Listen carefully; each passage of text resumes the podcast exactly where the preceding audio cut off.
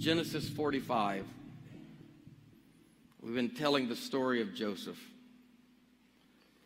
And in this incredible story of Joseph and his brothers, I, years ago, though I didn't take time to teach it, I years ago, it's one of those biblical stories that you just, one day the lights come on, the fire turns on, and you read it in a way you haven't read it before. And these are ink marks from years ago I know, I've, I've, told you, I know they're from years ago because I can no longer read what I wrote in the margin. And it's not because it's hieroglyphics, it's because my eyes aren't the same. So I had to literally get out readers for the first time to see what I'd written here. But in the story of Joseph and his brothers, a story that spans specifically, as I'm telling it, 22 years. Uh, at 17, this kid was almost murdered by his 10 older brothers. The story is clearly set up as he was the favored child. His brothers were jealous of him. He was a spiritually gifted child. And he was desperately hated by his brothers, and they sought to kill him. Instead of killing him, they decided to redeem him for money, and they sold him into slavery. It's just, it's an ancient story. This story is not exclusively specific to the Judeo Christian text. This story, in almost every major world religion, I found at least six other major religions that developed in this era, era who share this story, um, or at least some semblance of this story, a cognate of this story. It is a piece of wisdom literature that has survived, as best we can tell, for 3,800 years. You know, if you write a book and it's relevant for five years, you've really done something. To write a story and for that story to pervade, for it to arise without cross pollination in the hearts of people in the Americas, in what we now call Mongolia, Siberia, in the Indus Valley, north of India and Pakistan, for this story to develop without cross pollination means that this story did not develop in individual history, it developed in a corporate history of soul. This story exists in the soul of human beings. It's a story of betrayal. It's a story of betrayal by those closest to you. And it's a story of wrestling through that betrayal, wrestling through the possibilities of resentment and bitterness and estrangement and separation and ultimately a story that, in all of its iterations, ends up in restoration of relationship. But even more than restoration of relationship, it ends up as a story of transformation of individual souls. What is at stake here is not just the relationship between those who are estranged, those who have hurt and been hurt. What ends up happening here is in their own individual souls, their lives are transformed by this experience. It's just a profound story.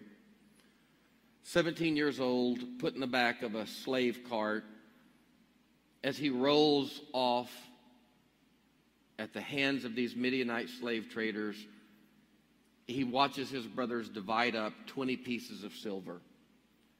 And he has to fathom that these young men that he's lived his life with, that he's looked up to, value him as worth no more than two small pieces of silver. He is sold into slavery. Nine years he spends in Potiphar's house. In that place, he is elevated. He becomes the chief steward of Potiphar's house. It's as good as a slave can get it. And then he's betrayed again by Potiphar's wife. She tries to seduce him again and again. He refuses her overtures. And eventually, she is so angry at him that she cries rape. And Potiphar can do nothing else except believe his wife in this case. And Joseph now spirals down into prison. He's 26 at this point. From 26 to 30, he spends four years in prison. And I don't know what an Egyptian prison would have been like uh, in, you know, 35 to 3,600 years ago, but you can imagine the conditions were not good. And while he's in prison, he again climbs the ranks and becomes the chief, uh, the chief um, orderly uh, in prison, and he's trusted by the prison officials. And then through a series of kind of metaphysical circumstances, uh, he is found out in the prison to be a clairvoyant, an intuitive, um, whatever you call it. Some people call them psychics. Uh, in the Pentecostal church I grew up in, we called it word of wisdom, word of knowledge. It's amazing how we know there are people among us who are intuitives, who are seers, who have acute nerve endings of soul. And it's amazing that every religion has names for that, whether it's shamans or prophets, we all have names for them. But we all want our religion to be the only one that has the capacity for that kind of thing. And anybody else who experiences that are experiencing black magic and bad stuff. And, and yet they're all doing the same thing. We just recognize there are some people among us who are seers. And like I just said, they just, their five senses are acute at a level that most aren't. And they see things and they put things together. And Joseph was that kid. He had this uncanny ability to interpret dreams, and long story short, it got him out of jail. Not only got him out of jail, but now at 30 years old, he goes through the whirlwind, the whiplash of emotion, of being elevated quickly because of his supernal gift, of being elevated to literally the vice Pharaoh position of all of Egypt. And from 30 to 37, he commandeers the Egyptian harvest because Pharaoh has dreamed dreams that Joseph has interpreted that means that, that from Joseph's 30th through 37th year, those seven years are going to be a year of bounty and harvest, and then they're going to be followed by seven years of famine. So for seven years, he accumulates and he governs and he administrates this bountiful harvest, and they silo the grain, preparing for the seven years of famine that's coming. And at the end of that seven years, the famine indeed hits. It hits beyond Egypt. It extends down into Africa. It goes up into the Levant, maybe even to what we now know as Europe. The entire region is hit. And not only is Egypt a storehouse for Egyptian people, but the bountiful harvest was such that that even people from neighboring contiguous countries and lands can come down. And in a uncanny set of events, when he is 39 years old, two years into the time of blight and drought, at 39, 22 years removed from the betrayal and the pit, he is sitting in his position as vice chancellor, overseeing the distribution, and 10 men walk in his door. And immediately he recognizes them. They are the brothers who betrayed him 22 years earlier. What a story. And they are not there to make amends. They have no idea that this is their younger brother. They are there with their hat in their hands requesting food. And he literally has their lives in his hand now. Not just their lives, but they had about 70 children and grandchildren and wives and grandparents back home in Palestine. So these 10 men are representing 70 people, and he is sitting there looking through Pharaoh's makeup and regalia, knowing that they don't know him. And over the next several chapters, from chapter 42 to 44, he puts them through a series of events that absolutely looks like he's shooting bullets at their feet to watch them dance. He sends them back home after imprisoning them a little while. He puts them all in prison, tells them he's not going to give them grain, their family's going to starve. It feels like he's toying with their psyches. And then one day he comes to the jail and he says, I'm going to let you all go, but I'm going to keep one of you. He lets them all go. He orders his people to put their money back in their sacks of grain so that when they get on down the road and they open the sacks of grain, they'll see the money there and they will be fearful that he will believe that they have stolen it. He's just, he's what we used to call, he's just jacking with them. He's messing with them. That's what it feels like. Eventually, they come back for more grain and they bring their younger brother, Benjamin, and their father is deeply grieved because Benjamin is Joseph's full brother, and the father, Jacob, 22 years before, lost his favored child, Joseph. Joseph and Benjamin, you see, were the children of his favorite wife, Rachel. That's the deal. And here's a, here's a, shot, shot, a shout out against polyamory lives. They never have worked, and I don't think our anthropology is headed that way. I think we are coupling people who look for a soulmate to live life with. And all of the exploration into non monogamous relationships, I think anthropology, past and future, will show that's just not our way of being in the world. And every moment in Scripture where it is elucidated, it creates tensions among the children and the spouses that just are undue. So there's a little aside about polyamory. How about that? You didn't expect that this morning. But Benjamin comes down, long story short, Jacob's heart breaks because he thinks he's going to lose another of his favored children.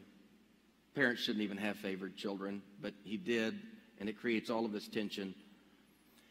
And I just wanted to read the story through on this last week that I'll be dealing with this and just show you a few of the points that have stood out to me over the years that have literally become ingrained into my soul. And I don't look for them simply historically in an old allegory or an ancient koan, but I look for them in my life every day as I relate to people, as I find my way through my own offenses and offendings, and I try to work out my relationship not only with others, but with my own soul in moments of hurt. The moment comes down, Joseph is there, unrevealed to his brothers. The series of circumstances have worn them out. They are reamed out psychologically. They are broken men. And you think to yourself as you're reading the story, man, he has really done it. He has gotten them. And now he's going to break them. They are the bruised reeds and they are about to break. They are the smoking flax and he's about to snuff them out. And they're standing before him broken this final time. And he says, I'm going to let you all go, but I'm going to keep that kid brother. And they break. They literally psychologically break and they begin to grieve and cry. And one by one, they stand up and say, Please no. Please no. Judah literally steps forward as their spokesperson and said, You can keep any of us. Keep me. Kill me. But do not do this to our father. Do not take another favored child of Rachel from him. And at that moment, remember, and I said this a few weeks ago, at that moment, Joseph faces a reality that I think he longed to believe, or maybe he didn't. Maybe it's the exact opposite of what he wanted to believe. There are times people hurt you, and they hurt you deep enough that you almost don't want them to get better. Benny, you almost don't want them. It, it almost, they have hurt you so deeply that you want to hold them in that place. And the thought of them growing and being apologetic is more than you can take. And, and, and that's a possibility for Joseph, but I don't think it's the truth. Because when that final brother stepped out and said, We have an old dad who years ago lost a son unfairly, and he can't take another one. And before we will let that happen, with the guilt of that first son on their shoulders, the story, they didn't feel any need to tell the story. Why would they think they needed to tell the story? They didn't know they were talking to Joseph. But at that moment, when he saw and, and don't miss what he clearly saw. He saw that over the last 22 years, not only has, his, has had his life changed, but over the last 22 years, these men who had desperately hurt him, their lives had also changed. They were standing here today as different men, and it hit him down in that pit, down in that prison, down in that slavery, God had done a work in my soul. Simultaneously, in their own prisons, as the offenders over the last 22 years, God showed no favorites. He did a work in their soul as well. And there's that moment of, I, I don't want God to work in my enemy's life, right? I don't want God to work there. And yet there's this reality these are changed men. And these are the things that have stood out for me as he recognized this. And I'll just read through them now. The last verse of Genesis 44.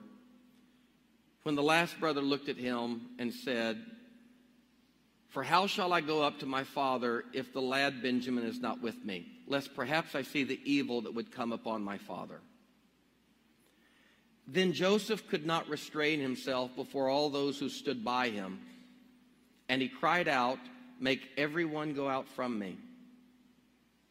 So no one stood with him while Joseph made himself known to his brothers. I covered that a couple of weeks ago. One of the ways that you know that you have forgiven is when you reduce the story and you reduce the exposure to just those who have hurt you or have been hurt by you. Joseph was there with his brothers, and there was a lot of people in the room that the story was not germane to. And he looked at them, David, and he said, Get out. This has nothing to do with you.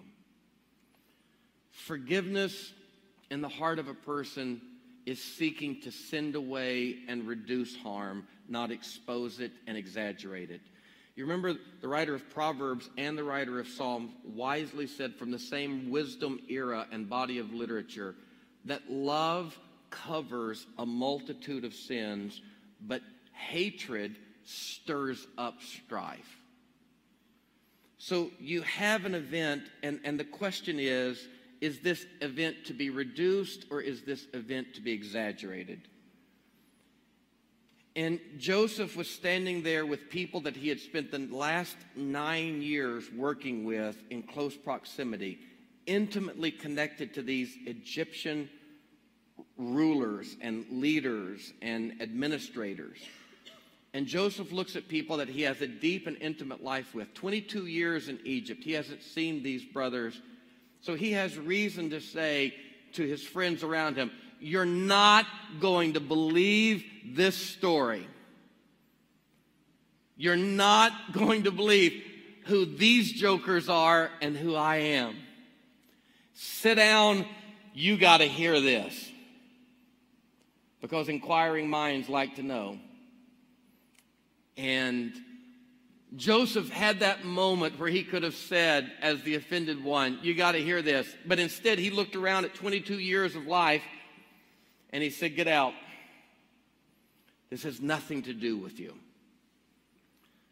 Forgiveness reduces exposure, it does not exaggerate shame. Verse 2 he's, He wept aloud, and the Egyptians in the house of Pharaoh outside of the room heard it. Then Joseph said to his brothers, I am Joseph. Does my father still live? I don't have to repeat here, but let me remind you this is one of my favorite points. You know you have forgiven when the issue does not dominate your psyche and your conversation and your thought. He could have looked at them and said, I am Joseph, and man, have I been waiting for this moment. But the work of forgiveness does not require the other person to be in your presence. The work of forgiveness does not require the other person to be party. The work of forgiveness is something that happens in you. And one of the ways that we can tell Joseph has forgiven and released them. Remember, forgiveness is the release of the debt and the release of any sense of wanting to punish, to extend the pain and to reciprocate the pain. It's when you let go. You may not trust them. The relationship may not be fully restored, but you are at least letting go of the desire to punish and reciprocate pain. And Joseph looks at them and says, I am Joseph, and out of the abundance of the heart the mouth speaketh. Out of the abundance of the heart the mouth speaketh. And I don't know that he could have predicted what he said, and he may have even been surprised at the work that had happened in his own heart. Because come tumbling, coming tumbling out of his mouth were these words I am Joseph. Is dad still alive? You know you're forgiven when the issues of hurt have subsided and become subordinate, and there are other more important issues in life that are central. I am Joseph. Does my father still live? But his brothers could not answer him. Stunned, 22 years, they did not know what had happened to this boy. And they're standing there, staggered, punch drunk.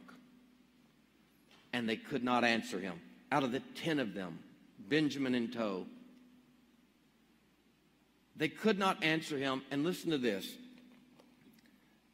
One of the ways that perhaps we can begin to see that they indeed were changed men as well, they could not answer him, for they were dismayed in his presence. Let's think about that for a minute. They were dismayed in his presence. They were so uncomfortable in the presence of this man because they knew what they had done to him. And now they were here and they were vulnerable and they were prone. If there were a moment that his bitterness and his vindictiveness, his sense of retribution could have actualized to the fullest, most broken extent, it was this moment because they're standing there shaking, unable to say anything. And he has the people who have hurt him at their most vulnerable selves. And instead of shooting out their feet to watch them with the most ridiculous lack of equilibrium dance and sputter and stammer, Darren, he looked at them and had compassion for their dismayed sense his immediate response to their dismay was not to lean in with a smile and watch them. To take this moment and even passively just set a space where they can do nothing else, Aaron, except just grovel. But as he's watching them collapse down into the, this dismay, Joseph said to his brothers, Please. He softens. 22 years, four years in a prison cell, nine years in slavery, 22 years of separation from his mother and father. And as the people who are the culprits are shaking in their boots, he immediately leans toward them with softness and says, Please come near to me. Counterintuitive to everything they would think they would want to do. He looks at them, holds out his arms, and says, Please come near to me. And something about the tone of his voice the text says, so they came near, which tells me he did not say, get over here. But it was, please, don't be afraid. Joseph is a type of Jesus, Jesus, a type of God. And Joseph begins early in the Hebrew scriptures, scriptures that are littered with much horror and terror as we project our own vitriol our own stuff onto God. Joseph, very early, is one of those texts that show us the softer side of God, representative of God. There is this, there is this longing. It's, it's the same voice that was in the garden when Adam and Eve heard the footsteps of God and they hid behind the bushes and the voice of God calls them out. And so we know that the voice of God wasn't Adam, Eve, get out here. But the voice was Adam, Eve, son, daughter, where are you? And those who were hiding lifted up. Drawn by the voice, the tone, they lifted up and they said, We're here. Why are you hiding? We're naked. Joseph is in one of those moments with his brothers. They are dismayed in his presence, and Joseph Proof positive you have forgiven someone is when you no longer want them dismayed in your presence. Drew, I have had those moments where there was a pseudo forgiveness, but I still subconsciously like the fact that they were a little unsettled around me. You like the fact that there's still a bit of an uneven ground. And, and you, you don't have to admit it. it it's not even conscious. It, it's not at the surface of the economy of your relationship. But Lee, you know down under, they know that you know that they know that you know.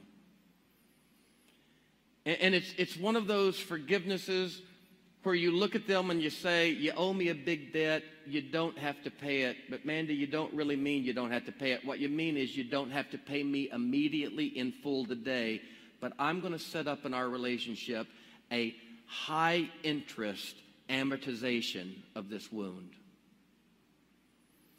And we're going to amortize this long term in our relationship. And there's never going to be a moment you have to pay the full principal but you're going to pay me these little weekly, monthly, high interest payments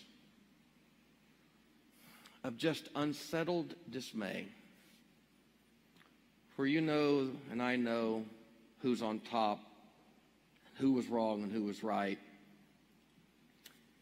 You know you've forgiven someone when you do not want them dismayed in your presence. And when you see their dismay and you in your heart hurt for them and you look at them and you say, please no. No payments. I remember speaking personally from my life. I remember an elderly couple in my life, in my family, who for years I never understood the dynamic between them because they were both saints and they were both an important part of my life and they were both the most beautiful of souls to other people. Steve, they just were the most beautiful. And and yet the dynamic between these two incredible aged octogenarian saints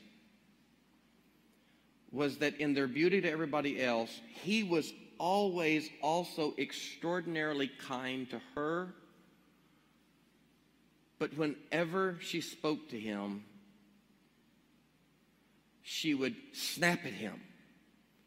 Always. There was an edge. And I could, David, I never could figure out how this incredible woman who was the sweetest to everyone was so sharp to this guy, this old man who was so sweet to her. And it was always a strange dynamic. After they passed in the economy of our family, I finally found out that many years before he had been unfaithful to her.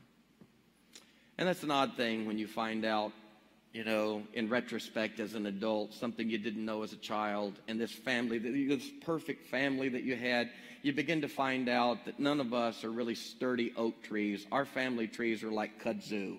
They kind of they kind of weave in and out of themselves and they're very broken. And I remember when I found that out, I remember it immediately dawned on me the dynamic of their relationship. My granddad, my granddad had actually intervened in that couple's life. And my granddad was there at the moment that the woman stood with a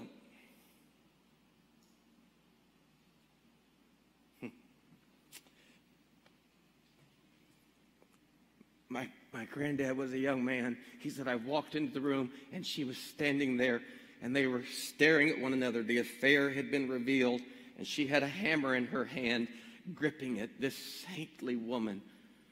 And tears, no squinching of the face, just tears. Pain, liquid pain and betrayal. And he was standing there ready to get hit by the hammer and not defend himself. And my granddad said he reached her her hand and said, You don't want to do that, Mom. And she let go of the hammer, but she never let go of the pain.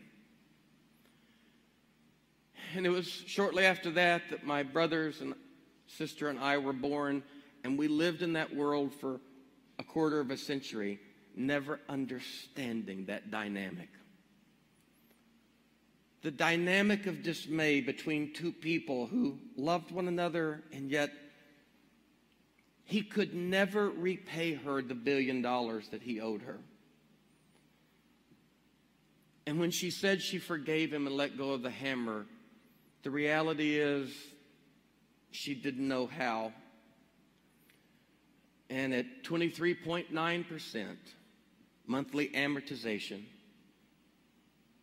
in every request for a cup of tea, every time the house was a little too warm, every time things didn't work out or he didn't turn right when they were driving to the right place, taken out of his hide was a bit more of dismay.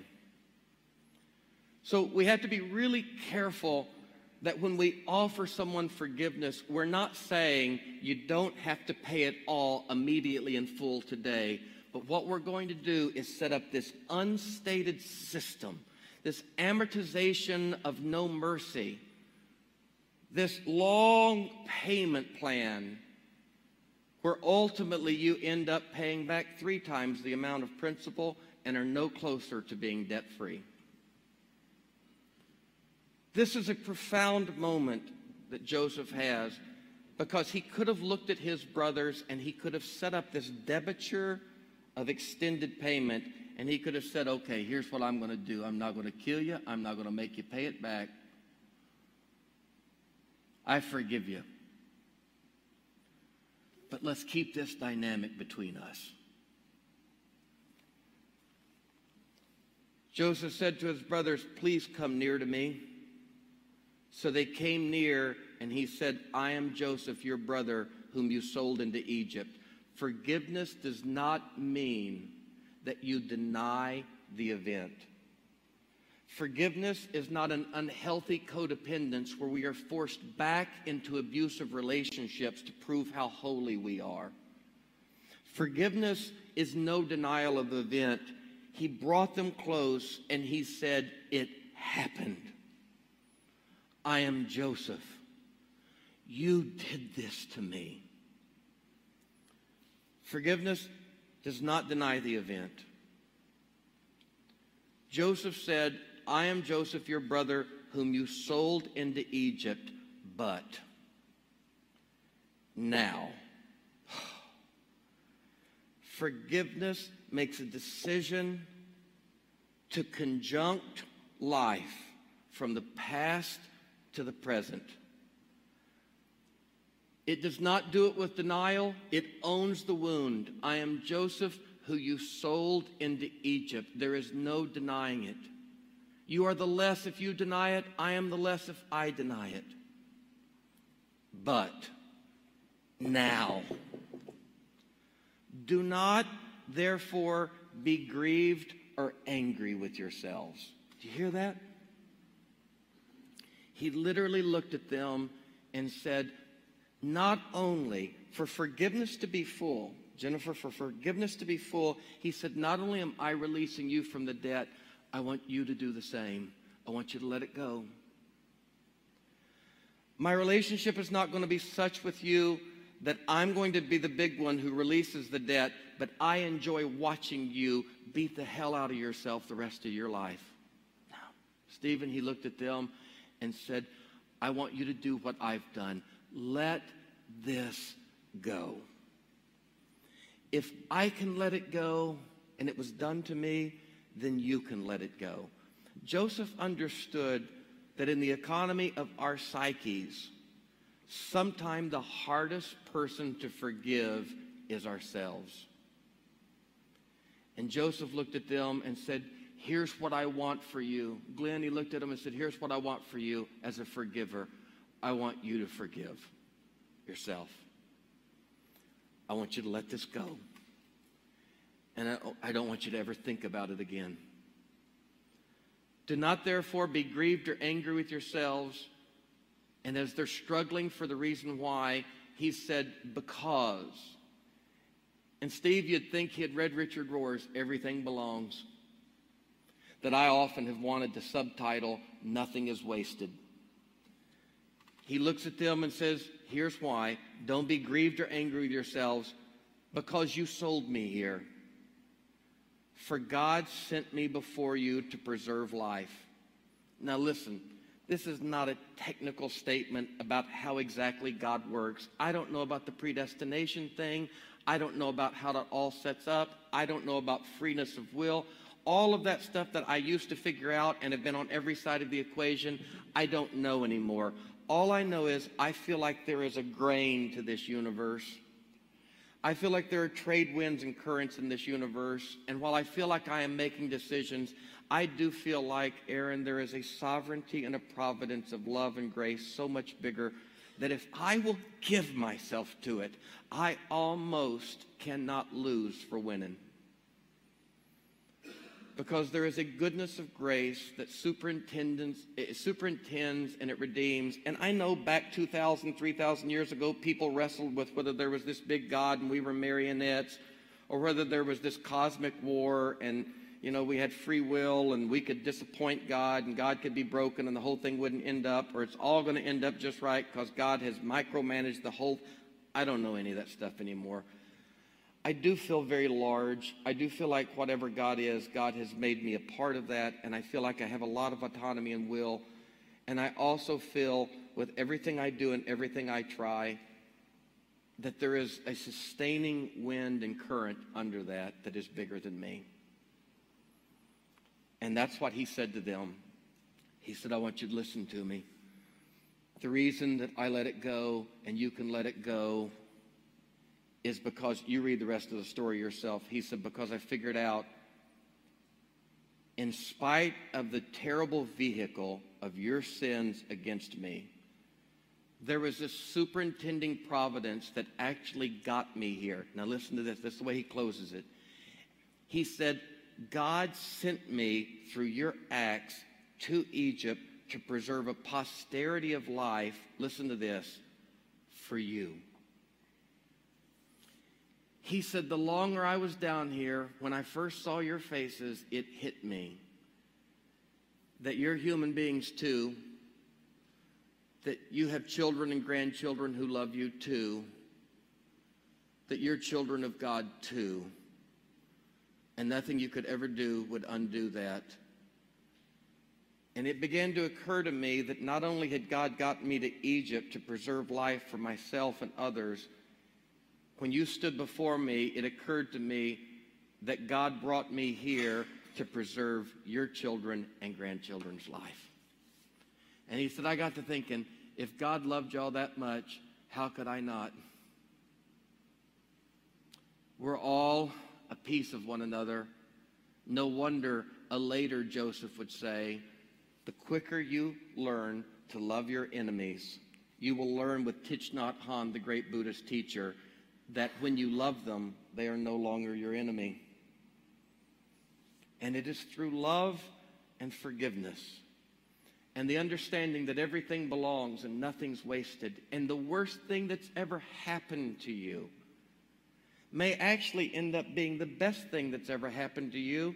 And not only might it be the best thing that's ever happened to you, it might even be the best thing that ever happened to the person who did it to you. And by the end, I don't know if we're going to really figure out which person in the Trinity Jesus was and what the afterlife really looks like and all the fancy theologies we've wasted the first 2,000 years of Christianity talking about. But in the end, I think we're going to understand we were inseparably, irrevocably a part of one another. And when we hurt others, we hurt ourselves maybe more deeply than we even hurt them. And when they hurt us, they were hurting themselves worse than they were hurting us. And the quicker we come to that place,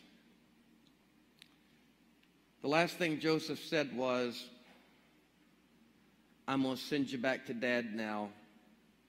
And when you get back to dad, I want you to tell him about all the prosperity of my life these last 22 years. oh, man. You know you're forgiven when you want the story to die.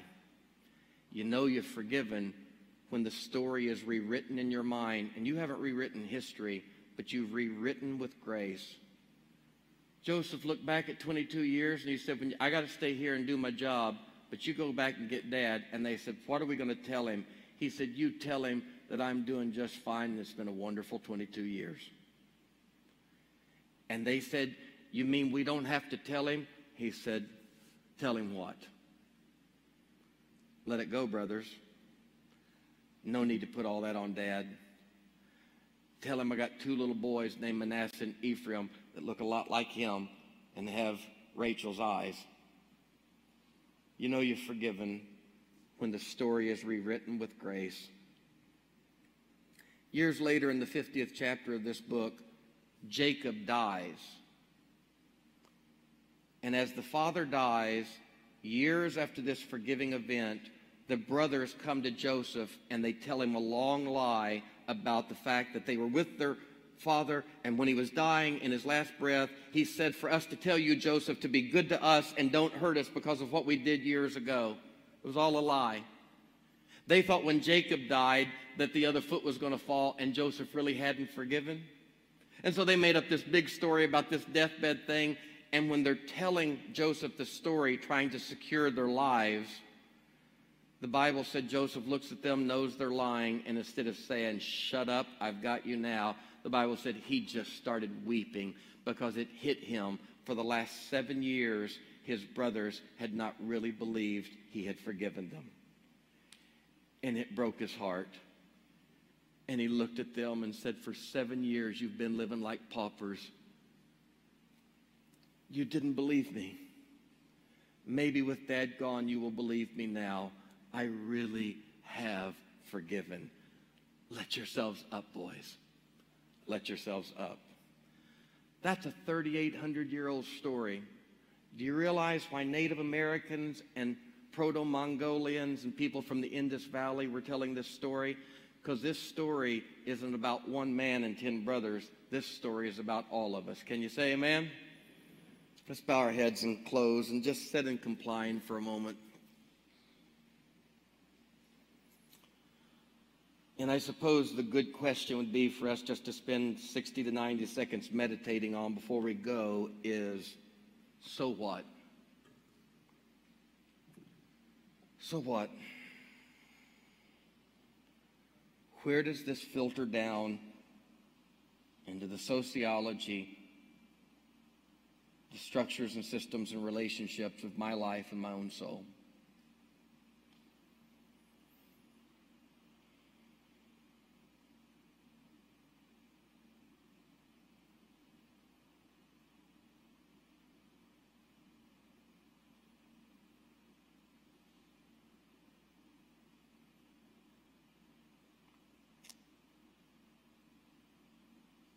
Sweet Spirit of God,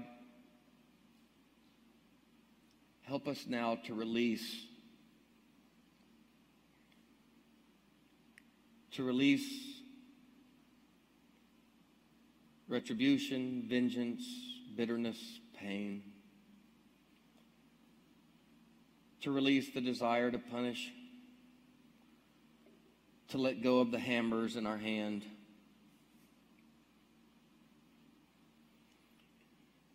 Especially help us to release those hammers with which we beat ourselves self recrimination, self punishment, self loathing. Whatever part of us is Joseph needs to let go of the offense of the other, give us strength now for that. Surely you have. Whatever part of us is still the brothers, the self recrimination. May we come near to the presence of forgiveness and love. May we let ourselves up now. And may we realize how unbelievably enmeshed we are, entangled and ensnarled. And how beautifully the complex dynamics of our relationships could literally unfurl if we learn to forgive. May love be our guide, may forgiveness be our rule, and may we go from this place being good to one another and ourselves. We pray all of this in the name of one who forgave well, the name of Jesus Christ. And God's people said, Amen. Isn't that lovely? Let's go do good together.